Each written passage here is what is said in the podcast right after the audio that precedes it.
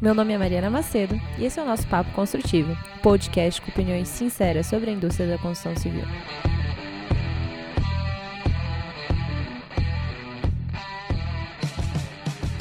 E aí, galera, mais um dia, mais um episódio. Hoje nós estamos aqui com duas profissionais maravilhosas que eu amo. Nós já somos melhores amigas em todas as redes sociais, mas é a primeira vez que todas estamos reunidas em prol de uma coisa maior. E é esse podcast, esse episódio maravilhoso. Então, estou aqui com a Natasha Sauer e com a Juliana Mizumoto. E, por favor, meninas, se apresentem. Primeiramente, Mário, obrigada pela oportunidade, pelo convite. Muito legal participar do podcast que eu já ouço quase toda semana. Eu sou a Juliana Mizumoto, eu sou arquiteta urbanista formada pela FAUSP. Hoje eu faço consultoria de BIM, estou nessa área do BIM, que faço um doutorado na Universidade de Lisboa, e isso me levou aqui na área acadêmica, sobre qual nós vamos falar hoje um pouquinho. Oi, gurias, eu sou a Natasha, Uh, eu estou super feliz de estar aqui conversando com vocês hoje. Também melhores amigas online, né? Quem sabe um dia a gente vai se encontrar pessoalmente. Espero, né? Uh, então, eu sou engenheira civil formada pela PUC. Eu fiz gerenciamento de projetos pela FGV. Defendi agora meu mestrado pela Universidade Federal do Rio Grande do Sul. Sou gestora de planejamento, orçamentos e BIM na consultora Incorp Engenharia em Porto Alegre, no Rio Grande do Sul. Por que vocês resolveram procurar um mestrado um PhD? Qual que foi o impulso? Bom, no meu caso, eu trabalhava como coordenadora de projeto, trabalhei muito tempo em obra e depois no história de arquitetura. É, sempre tive esse, essa ideia de fazer uma pós-graduação um pouquinho depois de, de, de, do mercado de trabalho, né? Eu queria me formar na, na graduação, trabalhar e depois tinha a ideia de, de, de voltar para para academia numa, numa, numa alguma coisa que me interessasse mais. Na época eu não sabia o que era. E, enfim, quando eu comecei a trabalhar, tive a oportunidade de trabalhar no escritório de arquitetura que precisou de implementação de BIM, eu acabei me envolvendo com isso, eu descobri que era isso que eu queria fazer. E eu acho que não tem outro jeito de você estudar alguma coisa é, em alto nível que não na academia. É o jeito mais, é o, é o jeito correto, digamos assim, né, de, de entrar nesse, nesse business. E acabou que o doutorado para mim foi uma, foi uma situação oportuna, na verdade. Eu apliquei e, e consegui passar aqui na Universidade de Lisboa, que tem uma, um departamento de gestão e tecnologia da construção. E eu apliquei já direto com, a, com um projeto sobre BIM, enfim, e, e funcionou porque existe um, um, um departamento sobre isso que do, do, qual eu sou pesquisadora hoje, mas foi muito por, por é, ter feito a parte prática antes e querer, querer é, estudar em alto nível mesmo. No meu caso, eu sempre defendi que estudar é algo que nunca ninguém vai tirar de ti, né? Eu pensei muito em fazer pós-graduação, tanto que eu fiz, mas a pós-graduação que eu fiz foi porque a empresa que eu trabalhava na época me financiou. Porque, querendo ou não, pós-graduações privadas é um custo altíssimo, né? Se a gente for pensar. E na época não tinha como dispensar esse valor, assim. E eu sempre procurei muito esse, esse ensino gratuito, assim. E o mestrado, por ser uma universidade federal, a qualidade de ensino é gigantesca e gratuita, né? Então foi uma das coisas principais que me, me fez levar a fazer mestrado. Tanto que eu acabei a minha universidade em 2011. Em 2011 mesmo eu apliquei para o mestrado. Só que eu sempre quis, eu não queria ser só pesquisadora eu já esperava virar engenheira e trabalhar como engenheira, e eu gostaria de tentar fazer as duas coisas ao mesmo tempo. E aí, lá em 2011, eu apliquei para ser aluna especial de mestrado. Isso quer dizer trabalhar e estudar ao mesmo tempo. E meu professor, na época, o Formoso, ele me aceitou uh, para ser aluna especial. E eu fiz um ano de, de aluna especial. Aí, no segundo ano, que daí seria a parte de escrita, uh, eu consegui um emprego em São Paulo. E aí eu acabei indo para São Paulo morar e dei uma pausa no mestrado. E aí eu fui voltar como aluna regular somente em 2017. E, mas eu sempre acreditei muito no poder do ensino, no poder do estudo, para a gente conseguir evoluir, né? Financeiramente e, e, profissionalmente como um todo. Então, acho que foi a principal coisa que me, me fez levar a fazer mestrado. E durante o mestrado, eu descobri como é legal uh, essa, esse meio acadêmico, uh, essa parte de buscar conhecimento, de ser autodidata, de aprender sozinha e principalmente ensinar pessoas. Então eu, eu gostei bastante desse, desse mundo que eu entrei e espero continuar um, mais tempo nele na parte de ensinar, assim, acho que estou gostando bastante. Qual é a diferença, afinal, entre um mestrado e um doutorado ou PhD, que é o que a Ju está fazendo? Tem diferenças de é, tem lugares, países e países em países, tá? Mas acho que o, o mais simples é, é o tipo de pesquisa que o mestrado você você aplica, você faz, você termina o curso com uma dissertação, né? Então você vai estudar alguma coisa, existe um, um roteirinho do que você precisa fazer, né? Os métodos acadêmicos todos precisam precisam ter isso validado, você precisa seguir métodos acadêmicos, mas você no final das contas você entrega uma dissertação, né? Você disserta sobre um assunto num nível é, academicamente é, aceito. E o, o, PhD, você vai fazer uma tese. Então, você vai ter uma hipótese sobre, sobre qualquer assunto e você precisa prová-la cientificamente. Então, você vai, além de dissertar, você vai provar o seu ponto, né? Que pode isso precisa ser original, precisa ninguém nunca ter escrito sobre isso e você precisa ser, ter, ter isso validado por outros métodos acadêmicos também. Eu acho que a, a ideia mais ou menos é essa. Você precisa chegar, você precisa além de você falar sobre o assunto, você prova ele aí é, um pouquinho mais à frente. e também o tempo, né? Normalmente como o PhD é mais é, tu desenvolve mais, tu tem quatro anos de normalmente de formação e o mestrado são dois anos. Só que é diferente de país para país. Uh, o Brasil tem uma regra, lá fora vai ter outra. Como a Ju, né? A Ju passou direto para o PhD, ela não precisou fazer mestrado, então cada país tem, tem as suas, suas regras. E dá para trabalhar e fazer isso ou é muita loucura fazer tentar uma é, uma é, coisa nesse sentido? Como é que eu fazia? Não é fácil. Eu, eu, eu fiz em 2011, no, no mestrado aqui na URG, são 25 créditos ou 24 créditos obrigados a fazer antes de começar a fazer dissertação. Então, quando eu fui aluna especial, eu fazia uma disciplina por trimestre. Então, eu concluí lá no primeiro ano 12 créditos. Aí, quando eu entrei de forma regular, eu tinha mais um ano, então, para fazer esses 12 créditos, então eu conseguia fazer uma disciplina por trimestre para fechar os 24, e depois mais um ano escrevendo. Só que no caso, uh, é muito. Tu tem que abrir mão de muita coisa. Não tem como tu trabalhar oito horas numa construtora. Nem sempre são oito horas. Né? O engenheiro não trabalha oito horas. O engenheiro trabalha de dez. De 8 a 10, 12 horas, dependendo da situação. Então era muito difícil conseguir conciliar a vida com o mestrado e com o trabalho. Então, meu ano de 2019 foi praticamente estudar e trabalhar. Então, a pessoa que está disposta a que quer muito essa formação tem que abrir mão de bastante coisa e saber que é um objetivo maior e que depois tudo se recupera, né? É um, vai ser um aninho aí duro, difícil, mas que vale a recompensa assim de, do aprendizado e do título também. É, essa coisa do tempo do mestrado doutorado que a, que a Nath falou, é, é uma, é uma coisa assim, também não pensa que quando a gente pensa que a pessoa aplicou para o doutorado direto, parece que pulou um pedaço, né? Mesmo que você. Porque o mestrado, na verdade, é um, é um step para você aprender a fazer pesquisa, né? Você sai da graduação sabendo algumas coisas práticas e da, da, e da academia, e aí você vai entrar na carreira acadêmica e você é um jeito de você passar um ano aprendendo a fazer aquilo, porque pesquisador é uma, é uma, é uma profissão, né? Então, quando, e aí depois o próximo step seria o, o, o PhD, que é, é, você vai ter que dissertar sobre as coisas, né? Você vai ter que dissertar sobre o seu assunto e, e fazer a sua tese. Então, na verdade, você acaba fazendo o mestrado, o mestrado está incluso no doutorado, não tem como você fazer um doutorado sem você saber aquela técnica que, no caso, é aprendida no mestrado, né? Porque você é, o, é o passo antes. Então, isso está incluso.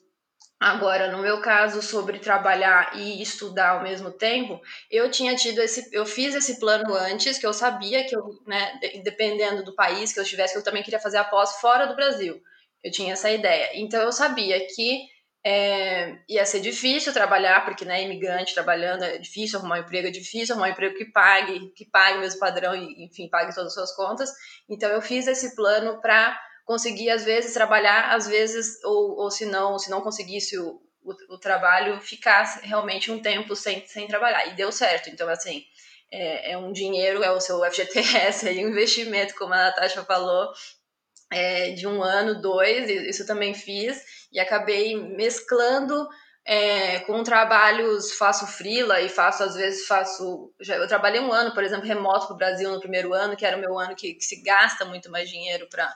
É, no doutorado, né? Quando, ou também quando você muda de país, é o, é o, ano que você mais. É uma rasgação de dinheiro, que tudo é muito caro, tudo você aprende a, a viver. É, e para depois você conseguir entrar no mercado de trabalho, né? Hashtag manda jobs, né, Ju? É, exatamente, manda jobs. Então, assim, é uma, é uma vida meio que você vai mesclando coisas. Você também não sabe o que, que vai acontecer ali na frente, né? Você muda para estudar uma. entrar numa área nova, então você tem que se ser conhecida na área nova, né? Então, no meu caso, eu tenho que ser conhecida pela profissão que eu, que eu quero, né? Na, na especialização que eu quero fazer num outro país. Então é um outro, é um outro Vamos passo. lá, Ju. Qual profissão que você quer? Ai, que difícil. Hoje seus, já... cinco, seus cinco minutos de fama. Vai lá. Hoje eu acho que já não existe a profissão, eu não consigo me candidatar a vagas porque elas não existem. Porque hoje eu me candidato, por exemplo, a BIM Manager, que é o que mais faz sentido porque eu trabalho com construção. Eu ainda, eu ainda acho que eu tenho que trabalhar com construção porque é o que mais é, é onde me, é minha área de minha zona de conforto, né? Onde eu me graduei, onde eu, onde eu fiz a prática, enfim. Mas eu acho que é uma área de construção e inovação. E nem todas as empresas, muito menos construtora, porque construtora é, é igual a qualquer lugar do mundo, né? Esse sistema de construtora ser uma empresa familiar, ser uma empresa um pouco é, muito dinheiro, porém controlada por poucas pessoas, é, é, é o mesmo esquema. É difícil ter uma área dessa de inovação, né? Então, é, mas eu imagino que seja uma área de inovação com a parte técnica do BIM, que é o que é a parte que eu, que eu estudo, mas eu não acho que o, que o cargo ainda exista esteja no LinkedIn para a gente clicar nele. Eu acho que foi mais ou menos o que eu fiz dentro da Encorp, trabalhar na parte técnica e ao mesmo tempo encontrar, fazer o diagnóstico da empresa, entender onde a empresa tem que melhorar e usar a inovação e tudo que ela tem estudado para melhorar os setores de engenharia e todos os setores demais da empresa com também o uso do BIM. Não sei se é mais ou menos isso. E realmente essa profissão não existe, né? Não, é assim, né? Eu acho que, vai lá, o problema hoje está é, tá muito no que a Ju falou, na estrutura organizacional que a gente tem constituída dentro das empresas. É, a gente tem um modelo muito autoritário, né? Você tem ali o dono da empresa, ele centraliza todas as decisões e isso acaba sendo muito difícil, porque engessa muito a ação de outras pessoas. Se você não está diretamente abaixo, se você não tem uma autorização dessa pessoa que decide tudo para estar tá agindo, você fica muito limitado. Então, assim, é, por mais que é que nem você falou, né, Nath, que você trabalhava na parte técnica, identificava oportunidades e apresentava. É, eu acredito que hoje, se a gente, se as empresas querem resultado, só esse modelo não não basta. Seria interessante realmente ser criada uma estrutura, é, onde a inovação fosse estudada estrategicamente com relação a resultado, a métricas, e não simplesmente é, tratado com esse, vamos dizer assim, como se fosse algo menor, né? É, eu, eu acredito que precisa ter a valorização dos profissionais que atuam com isso e a inovação ela tem que ser tratada estrategicamente, que é um pouco do que a Ju fala, né, na, na tese dela, do arquiteto do futuro. É um pouco isso, mas é, hoje em dia é uma coisa de sorte você trabalhar numa empresa que te dê esse, esse tipo de oportunidade. Alguém fala assim, olha, realmente, pode fazer aqui, resolve meus problemas. É, isso, é, isso é sorte hoje, né, porque não, nem todas têm isso, nem todas entendem é, a parte da inovação como necessária, ter uma área de inovação, né? Que eu sempre ouço os, os podcasts aqui seus, Mari, que sempre é sempre alguém da, da área de inovação, né? Que vem, que vem falar. E eu fico assim, nossa, olha essa empresa, eles têm, né? E, e você sempre você, você vê sempre que é uma coisa nova, que não tinha antes. Você vai lá no site da empresa, realmente estão é, investindo nisso, mas é uma sorte do funcionário é, ter essa oportunidade lá dentro. Eu gosto muito da área de inovação, eu não sei, é algo que é, foi despertado em mim desde muito cedo. Talvez tenha algo a ver com a geração, enfim, é, tem todo tipo de explicação para isso, né? Mas eu vejo que as coisas estão caminhando numa velocidade mais rápida agora. talvez realmente ainda seja minoria e eu converse com alguns poucos privilegiados, não sei, mas eu, pelo menos pela minha lente, eu vejo que as coisas estão melhorando bastante. E daí, aproveitando, né, é, não tem como você ter inovação sem ter geração de conhecimento e estruturação do conhecimento antigo.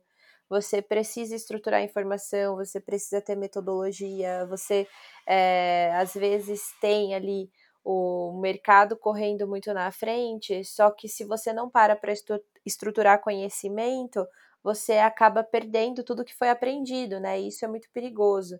E eu queria aproveitar e perguntar para as duas, assim, de, de uma vez. O que, que vocês veem hoje como problema nessa relação mercado-academia? Para começar, as, as, duas áreas, vamos pensar como são, são duas áreas, né? No caso da, eu sou arquiteta, então a arquitetura faz as duas coisas, né? A, arquitetura precisa estruturar isso como conhecimento e a gente ainda por cima tem a prática, precisa construir as coisas.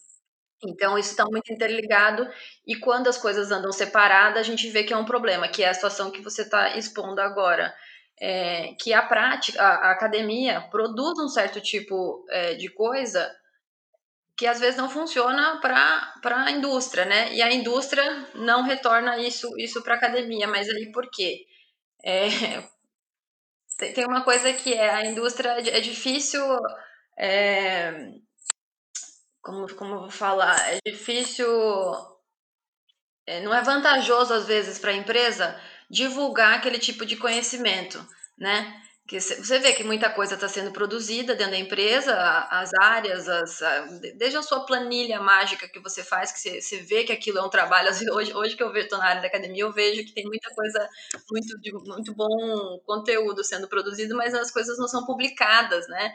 Porque a empresa perde a propriedade intelectual daquilo e é o know-how dela, né? Ela não vai divulgar aquilo, o jeito de, de, se trabalhar, o método que ela criou. Às vezes nem sabe que criou um método, mas criou um método, então é difícil é, incentivar a, a, comunicação daquilo, né? A comunicação que eu digo que é aquela coisa, lições aprendidas. Que empresa que vai divulgar a lição aprendida? Transformar aquilo num artigo para ser lido por todas as outras. É difícil isso, é difícil essa decisão. E a mesma coisa para a academia. A academia precisa é, no caso de, de, de inovação, no caso de que a gente, que, no mundo que a gente trabalha na parte de tecnologia, é, a, gente tá, a academia está sempre correndo atrás da indústria, né? E aí, e aí, a, gente, a academia precisa que a indústria diga o que, que ela precisa é, produzir.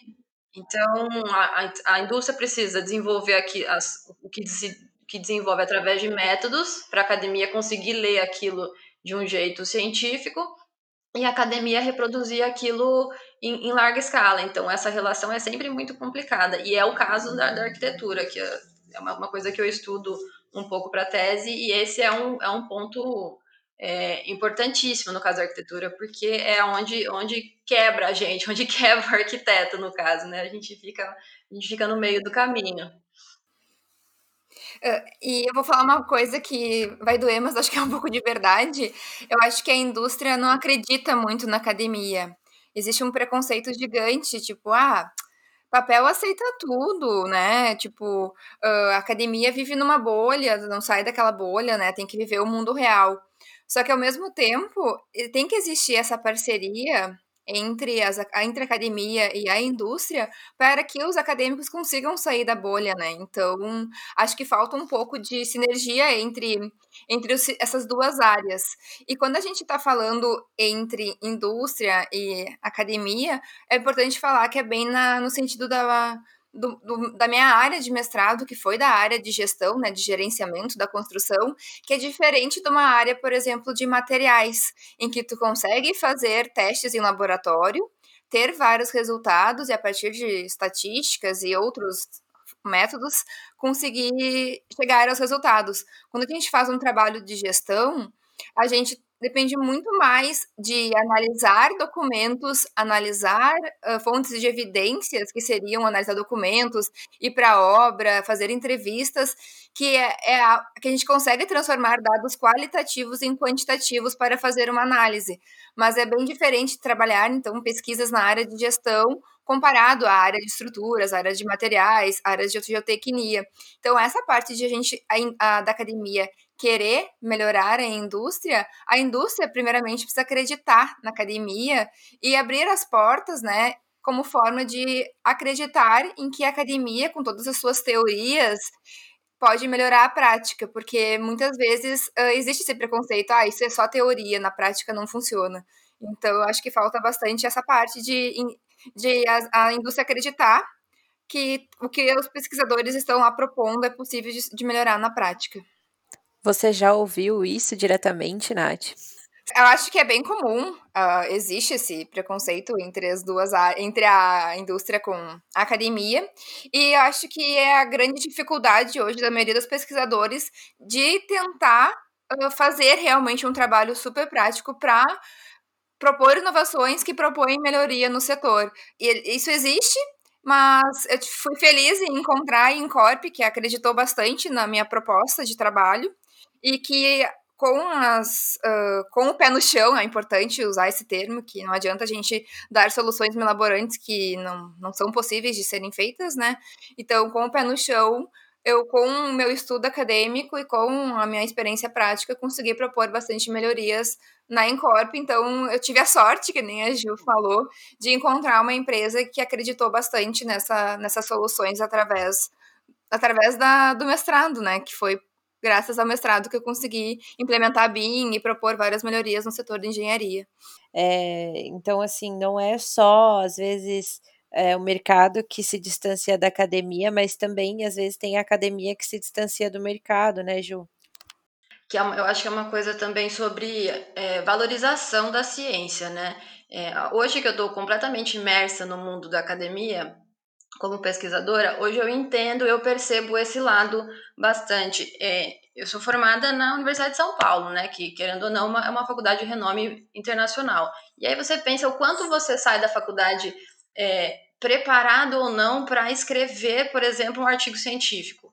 É, na graduação, você não, você desconhece isso, isso não é, não é tão é, tão valorizado na graduação. Eu nem sei, nem sei se dá tempo da gente sair, sair muito melhor do que a gente sai depois dos cinco anos, que é muita coisa, né, para você para você aprender e fazer, mas acho que falta isso. Então existe um desconhecimento por parte de todo mundo, né? No caso da indústria, né? A pessoa que está na empresa desvalorizando é porque ela também não acha isso, não vê muito valor nisso, porque ela também desconhece, não, não que seja parte da maldade, mas desconhece.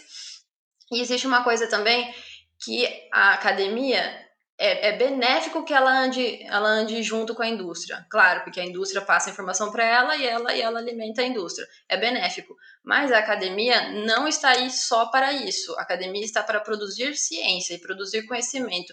E isso, às vezes, a gente é, é difícil entender que nem tudo que vai ser produzido da academia vai servir para a gente ganhar dinheiro no futuro. E eu vejo isso porque é, muita gente do doutorado é, é uma, é uma dificuldade que você quer fazer uma tese que sirva para alguma coisa, você quer, uma, quer, fazer uma tese que venda, você quer, você quer fazer um produto que sirva, porque a gente quer né, ser útil no mundo e não só ser teórico. Mas o grande ganho de você produzir algo aí no mestrado, um doutorado, que, que é o conhecimento científico validado, é para você aumentar a base de conhecimento sobre aquela disciplina e não no seu produto. É muito difícil você você trabalhar em prol desse lado também, sabe? Ou às vezes só do lado teórico, porque você não vai ter, ter ganhos é, amanhã, né? E, e, financeiro sobre isso. Então é muito difícil a gente entender que a academia também não tá aí, não, não, ela não serve só para isso. Mudando um pouco de assunto agora, eu queria fazer uma pergunta agora um pouco pessoal. e uma pergunta polêmica, adoro perguntas polêmicas. É, tem uma pesquisa que fala, né, que as mulheres elas só aplicam para um emprego se elas atendem a 100% dos requerimentos. Enquanto um homem, ele aplica se ele tiver ali 60%, ele já aplica e, enfim, isso leva a um super investimento das mulheres em qualificação. Então, existe uma tendência natural das mulheres é, procurar PhDs, mestrados, enfim. Vocês acham que isso também reflete um pouco do que vocês viveram, buscar se qualificar é, mais para poder atender o que o mercado fala? Assim, vocês sentiram essa insegurança nossa, pergunta pesada, hein, Mari? não tinha pensado sobre isso. E eu, é, eu não conheço essa, esse dado aí que você falou, mas é interessante. Pode ser muito. Pode ser, pode ser verdade. E pode ser até por isso que eu fui buscar, também não sei. E existe uma coisa que eu já percebi que é. Já percebi, e trabalhando, enfim, acho que todas as mulheres percebem isso, que a gente precisa sempre. A gente precisa ser 100% tudo que a gente faz. É, e homem não precisa, né? Homem não vai ser, né? Se tiver um pingo de dúvida, é, é sempre o seu lado é o mais fraco. Então acho que, é, que tem a ver com o que você falou, que é você precisa ser qualificado. Você não pode ser meio qualificado para aquilo, porque se tiver um homem meio qualificado, uma mulher meio qualificada, vai o homem na frente. Isso a gente sabe, a gente conhece. Na construção civil é muito muito mais óbvio isso. Eu não, não sei se no meu caso eu, eu, eu fui para o mundo da super especialização por conta disso, talvez, mas eu sinto que eu preciso sempre estar. Tá, é, atingir sempre um, um nível bom a ótimo, assim, isso com certeza. Uh, eu também desconhecia esse, esse dado, mas faz um pouco de sentido para mim, porque no mestrado uh, a minha sala tinha 12 mulheres e dois homens. É tipo, incrível. A gente até brinca que o Nori lá na, no JEC é formado por mulheres, que os homens não têm vez lá. Mas eu sempre busquei uh, qualificação realmente para me destacar no mercado, mas não penso. Eu nunca, nunca tive medo de viver no mundo da indústria da construção civil por ser mulher. Então, eu, eu busco, eu acho que isso existe sim, mas particularmente eu nunca, nunca me senti menos por ser mulher. E, mas eu sempre busquei qualificação pelo fato de querer ser melhor e querer ser, ser melhor e me destacar em, em, tudo que eu faço. É, não é necessariamente uma questão que entra direto no feminismo. Ah, por que, que as mulheres não estão em altos cargos, né? Daí fizeram uma pesquisa do porquê que as mulheres não são promovidas, para ver se é uma questão sexista ou se é uma questão própria das mulheres, enfim. E daí eles fizeram esse estudo mais ou menos nesse sentido. E daí isso foi meio que mostrando que às vezes é, a, não é que a indústria ela é malvada, que nem você falou, ah, eu nunca tive medo de trabalhar na construção civil. Às vezes é uma coisa que é interiorizada, tá ali dentro da, da própria natureza, com relação à abordagem a risco que as mulheres têm. As mulheres têm um perfil mais conservador e os homens têm um perfil mais agressivo. Parte disso eu não sei se é perfil, que eu não acho que existe um perfil genético para isso, mas é, é, tem que prestar atenção. Hoje em dia, para tudo que eu vou fazer, qualquer coisa é, profissional, eu presto muita atenção nisso. Eu tô, eu tô tomando essa decisão, eu como Juliana, eu como Juliana mulher, como se eu, se eu fosse um homem, como eu pensaria. Eu presto atenção nisso porque eu sei que eu fui criada numa sociedade desigual. Então eu fico tentando melhorar isso no meu nas minhas decisões e eu percebo isso. Pode ser que sua, o seu dado aí que a gente tenta ser super super qualificado pode ser verdade. Não, tem um vídeo legal que um amigo meu compartilhou comigo. Eu até vou tentar lembrar o nome do vídeo e deixar nos links depois do episódio. Que fala sobre mulheres é, na área de, da engenharia de tecnologia da informação. E nessa nesse vídeo fala que é engraçado que as mulheres elas foram criadas para serem perfeitas. Ah, você não pode errar. Ah, você tem que tirar 100 na escola e seu irmão pode tirar 70. É, enfim, você tem que sentar igual a menina e tal. E daí essa criação que as meninas têm de não errar, de não é, do erro não ser aceitável, faz com que a gente evite a qualquer custo falhar. Só que quando a gente evita a qualquer custo falhar, a gente acaba tendo também menos possibilidade de ganho, né? Porque quanto maior o risco, maior a possibilidade de ganho. Menor o risco, menor a possibilidade de ganho. E daí, por isso também, eu acho que está associado, né? com essa nossa questão da superqualificação. Você não quer tomar um não quando você aplica para um emprego. É bem isso, exato. E eu sei que existe um dado também que, que, que é sobre mulheres negociam salários, negociam salários melhores para as equipes. Então a mulher gestora consegue, consegue gerenciar isso melhor, mas ela pede, é, comparativamente com o homem, ela sempre pede um salário menor do que o que o outro pediria. Então ela negocia pior quando é ela. Isso é interessante também, porque é isso do risco, né? Você não vai pedir, você, você tem que pedir o salário que você acha que você tem que ganhar. E a mulher pensa duas vezes. Ainda nisso, tem uma coisa que são os estilos de liderança diferentes. Que é assim, as mulheres, elas são uma melhor liderança quando a empresa ela já é próspera e ela tem que trabalhar com gestão de pessoas. Tanto que é por isso que eles falam que agora, esse século que a gente vive, é um século com o despertar do feminino. E quando você precisa realizar expansão de negócios e ter uma outra atitude, né, uma atitude mais take, conquer e tal, é, a liderança masculina ela é melhor. Não que a liderança feminina não possa ser exercida por homens e nem que a liderança masculina não possa ser exercida por mulheres, mas é interessante porque vai de encontro justamente com isso que você falou, né? Que o perfil feminino tende a negociar melhor para o todo e tende a negociar mais pelo todo do que para si próprio.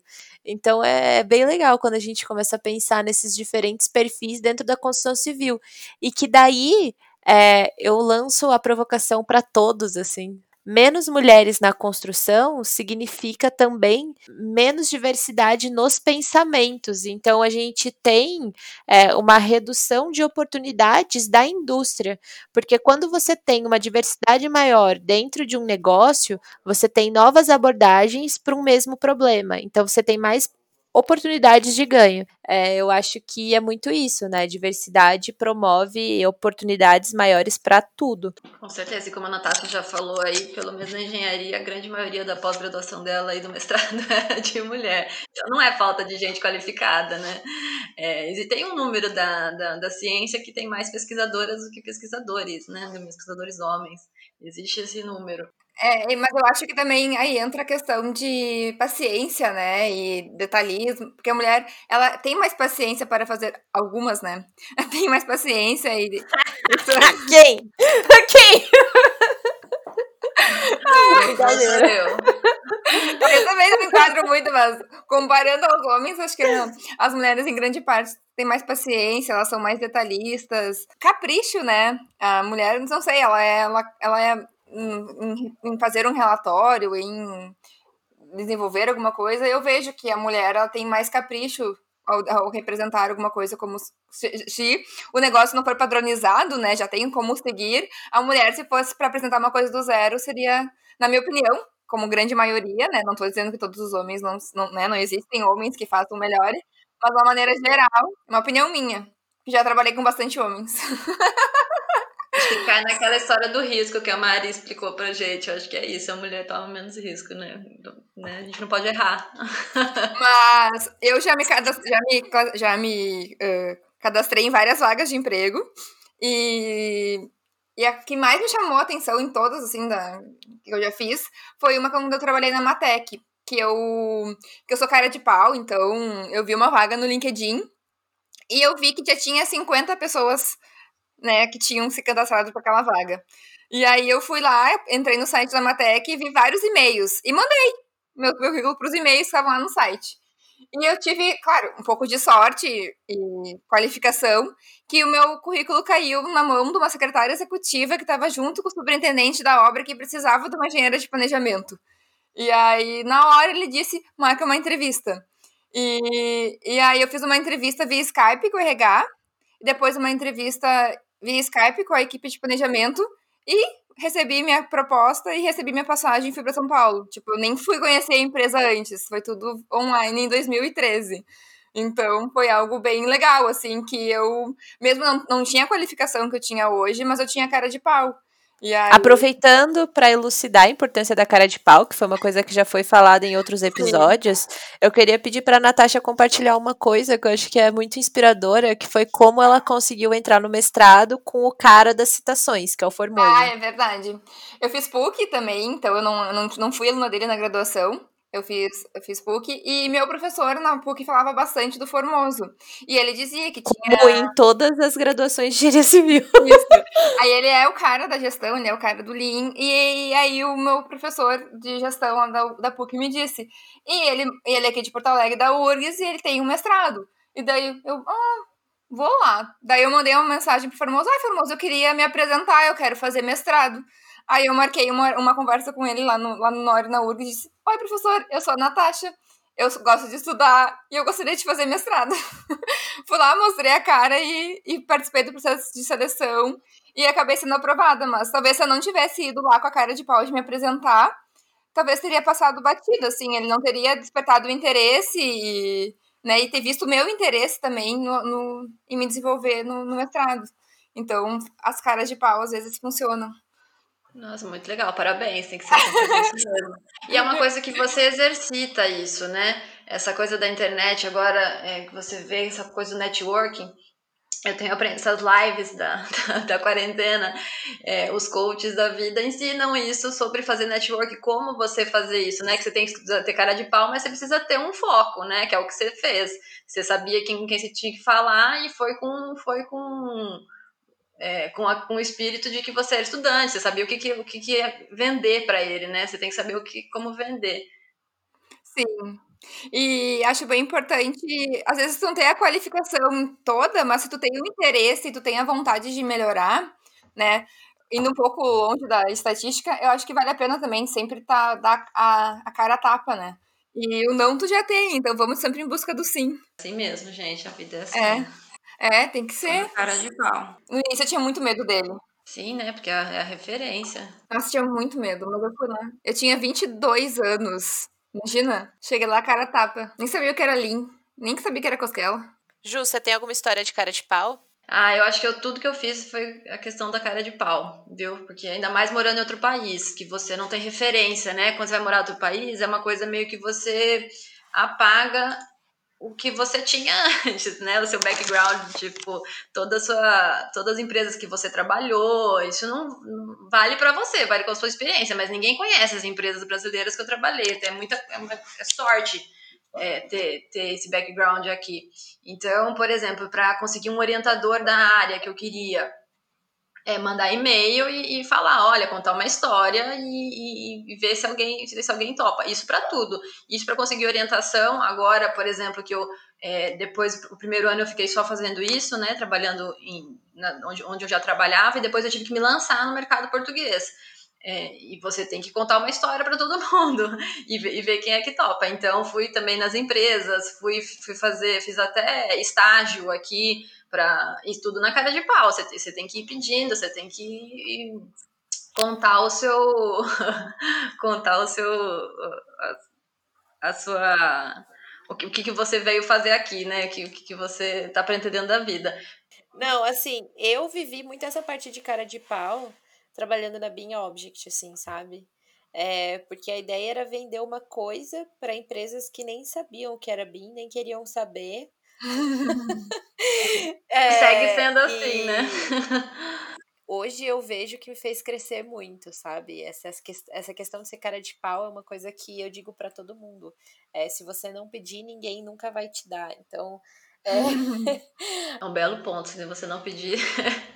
Ninguém vai te oferecer um trabalho, né? Ainda mais um trabalho que você entende como importante, ninguém está entendendo que essa parte de inovação, no caso do BIM, e aí como é que alguém vai, alguém te ligar e falar, oi Juliana, tudo bom? Quero contratar BIM, eu quero que seja com você, o que você tem a me oferecer? É, eu fiz um trabalho grande de implementação aqui que foi assim, ah, pensando, acho que essa é uma boa, uma boa história de, de cara de pau que foi eu fui eu fiz um estágio eu me candidatei a um estágio eu tenho eu, na época eu tinha foi ano passado eu tinha 32 anos obviamente eu fui, já fui estagiária na vida há 10 anos atrás eu me candidatei pelo LinkedIn num estágio porque eu queria ter a oportunidade de falar com RH português né porque eu estou em outro país e tal ninguém me conhece e aí, nessa oportunidade, eu fui, é, eu descobri que a empresa, no caso, nunca tinha contratado um arquiteto para fazer coordenação de projeto, e não tinha nada a ver, era um programa de estágio para pessoas de 20 anos que estavam no, no, meio da faculdade. E nessa eu consegui entrar e conhecer as pessoas, e eu ficava o dia inteiro na Copa falando de BIM, era isso, com 30 e tantos anos.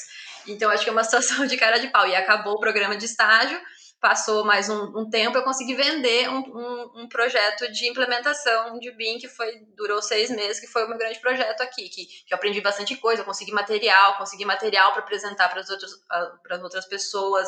Foi assim, por exemplo, que eu, eu conheci alguns especialistas aqui, que eu liguei para ele falei assim: olha, eu sou Juliana Mizumoto, eu fiz um projeto tal, é, você, você pode fazer uma reunião comigo? Eu quero te mostrar. Eu não tinha nada para falar para a pessoa, só queria que a pessoa me conhecesse e soubesse que eu estava no mercado. No caso, era até um, um concorrente, né, se for ver.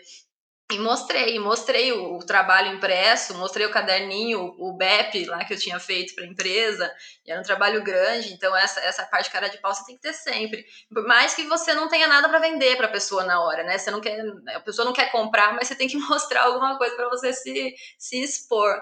Mas você tem que expor com algum, com algum objetivo. Queria pedir para vocês, meninas, deixarem então um recado aí para posterioridade, para você, para a versão de vocês do futuro ou para as pessoas que estão ouvindo, enfim, além de mandar jobs, lógico, que é sempre bom.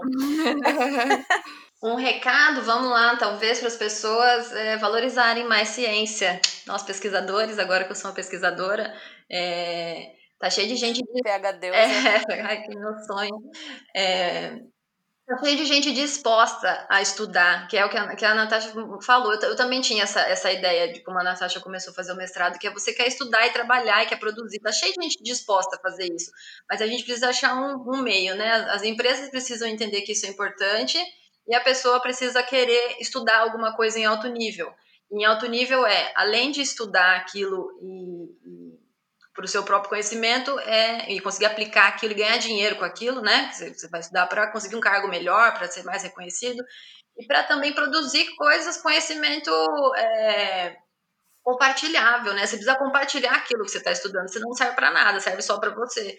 E, então você vai sempre fazer só aquilo, né? A segunda pessoa precisa ler o que você, você escreveu. Então a dica é a dica, a sugestão ou o pedido é que, que, que isso seja valorizado, né? Tanto por quem, por quem faz e por quem está interessado contratem as pessoas de 30 e poucos anos não para estágio, né? Contratem de repente para um programa de pesquisa e desenvolvimento de inovação, né? Muito melhor. Bela ideia, bela ideia. Por sinal, tem uma ótima ideia sobre isso, de como fazer isso de juntar a indústria com a academia, mas ainda vou elaborar melhor essa ideia. Mas eu acho que existem, existem programas disso, né? E quando a gente começou a falar de, desse, desse assunto, eu fui pesquisar, Mari, eu achei, por exemplo, eu já tinha visto isso na internet, é, tem um programa aqui da Universidade do Minho, que é um programa de mentores.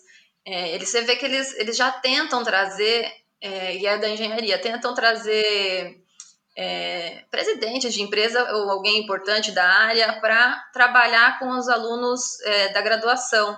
Então você percebe que já é um, ele juntando uma coisa com a outra. É como se fosse um trainee, um traineezinho, vai, desde a graduação. É um programa de seis meses. Então isso já existe, sabe? Então, é, valorizar isso, investir, que as empresas investam nisso, né? E, porque a pessoa, quando ela produz dentro de uma empresa, você também é, é, não, não tem autoria, né? O problema é que a gente não tem autoria das coisas. Então, não é, não é vantajoso para o funcionário produzir alguma coisa que vai ser compartilhada, mas vai ser compartilhado no nome da empresa, né? Quando você, quando você produz isso academicamente, junto com a empresa, aquilo vai com o seu nome, né? É o Juliana Mizumoto produzindo em colaboração com a empresa X.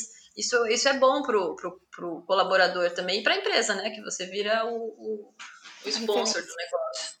É. Então é, é, é, válido. É, eu, eu, meu recado seria principalmente para as pessoas não, nunca pararem de estudar, eu acho que é o, é o que vai fazer a diferença, é o que vai fazer a gente mudar a indústria que a gente trabalha, que precisa urgentemente de mudanças.